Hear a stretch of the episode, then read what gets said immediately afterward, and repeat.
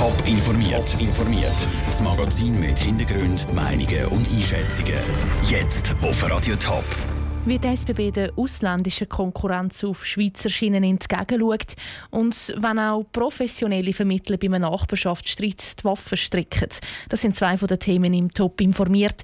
Im Studio ist Vera Büchi. Das Monopol der SBB soll fallen. Der Bundesrat will das Schienen- und Busnetz der Schweiz auch für ausländische Anbieter aufmachen. Gerade im Zugverkehr erhofft sich der Bundesrat, dass mit dem Druck aus dem Ausland am Schluss das Angebot für Pendler in der Schweiz besser wird. Der SBB sei schon jetzt wettbewerbsfähig und parat für die Konkurrenz, sagt der SBB-Sprecher Oli Dischö.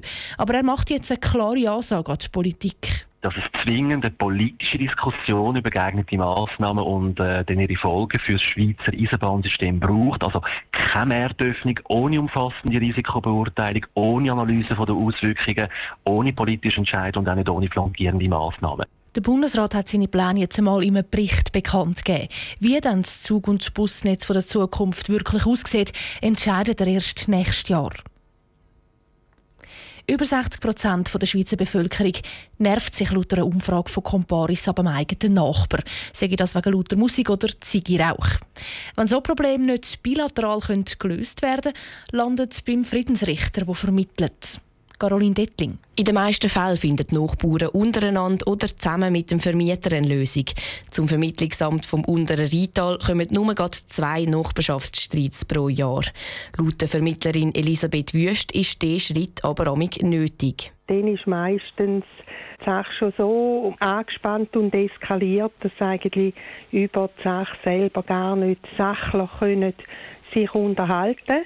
Und dann macht es eigentlich durchaus Sinn, wenn man an eine Stelle geht, wo eine neutrale Person sich da mal anlässt. Seit 20 Jahren ist Elisabeth Wüst schon Vermittlerin und hat dabei viel erlebt. Ein Streit um einen grossen Baum im Garten ist ihr besonders in Erinnerung geblieben. Da habe ich wirklich dann auch das erste Mal von einem Menschen gehört, der einfach sagt, also ich brauche keine Natur, ich brauche keine Vögel zum glücklich sein, ich will einfach keine Beeinträchtigung durch irgendwelche Pflanzen von der Nachbarin. Den Fall hätte sie dann aber auch nicht selber lösen Elisabeth Wüst hat ein ziemlich klares Limit, wo sie den Verhandlungen ein Ende setzt. Wenn es einfach schon das Gespräch schon sehr lang geht. Also, und sehr lang, das ist für mich zwei Stunden. Wenn ich merke, nach zwei Stunden keine Partei bewegt sich irgendeinen Millimeter von seiner Position, dann müsse der Streit halt von einem Richter behandelt werden.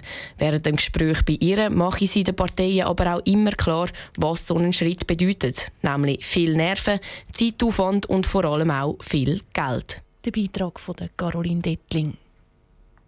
25 Millionen Franken. So viel kostet nur schon die Kandidatur für die Olympischen Winterspiele Sion 2026.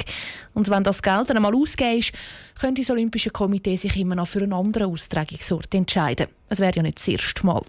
Wo das ganze Geld so geht, im Beitrag von Sarah Frattaroli. Sion probiert es nicht zum ersten Mal. Schon 2002 und 2006 hätten die Walliser gerne die Olympischen Spiele organisiert. Geklappt hat es bis jetzt noch nie.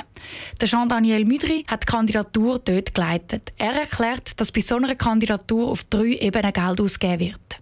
Eine Ebene ist die technische. Man muss ein Dossier machen und das Dossier das hat zum Inhalt alle Bauprojekte, alle organisatorischen Projekte, alle Sicherheitsprojekte. Und nachher gibt es eine zweite Ebene und das ist die innenpolitische. Es gibt eine Abstimmung, eine Volksabstimmung und die dritte Ebene, die sei für die Schweiz schon mehrmals zur Knacknuss geworden. Dort geht es nämlich dann darum, den Zuschlag für die Olympiade vom Olympischen Komitee auch wirklich überzukommen.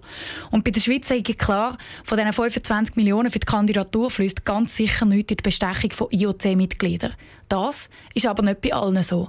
Ist der Jean-Daniel Müdri überzeugt? Das ist ja nicht mehr als zehn Tage alt, die äh, Nachricht, dass der Präsident oder der Direktor von den Olympischen Spielen 2016 in Rio, dass der verhaftet worden ist wegen Korruption. Null Korruption ist, ist praktisch unmöglich.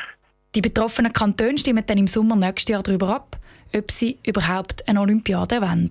Sarah Frattaroli hat berichtet. Bei der letzten Walliser Kandidatur 2006 hat sich das IOC am Schluss für Turin statt für Sion entschieden. Die Uniform ist frisch glättet, die Frisur sitzt, die Nase ist pudert und der rote Lippenstift ist perfekt nachgezogen. So begrüßt Crew ihre Passagiere auf dem Flug von Zürich auf Lissabon. Flight Attendant, ein Traumjob? Aufgestellte Crew und Flüge. Lifestyle, verschiedene Städte und Spass. Ganz viele coole Leute kennenlernen und immer alles Sonne sein. Reisen. Wetter und Freiheit. Teamwork und Abwechslung. Zum Job gehört aber noch viel mehr. Andrea Blatter.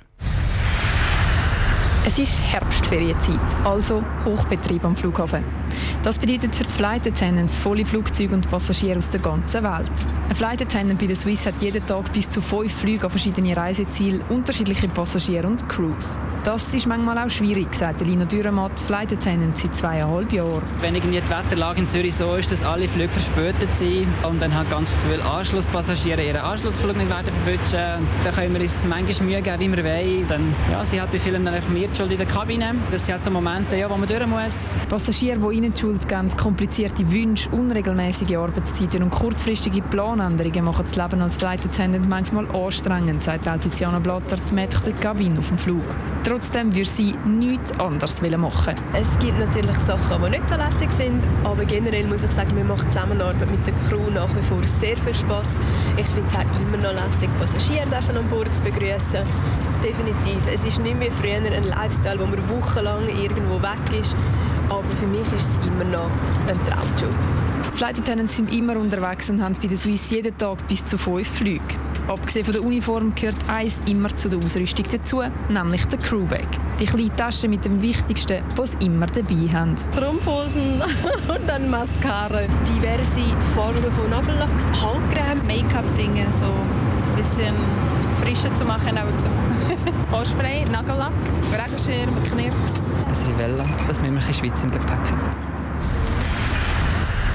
Flight Attendants von der Swiss im Beitrag von Andrea Blatter. Die Flight Attendants schauen zum lieblichen Wohl der Passagiere. Fürs Technische sind die Piloten vorne im Cockpit verantwortlich. Was so alles zum Job vom Linienpilot gehört, das ist morgen Mittag Thema im Top informiert. Top informiert, auch als Podcast. Mehr Informationen gibt's auf toponline.ch.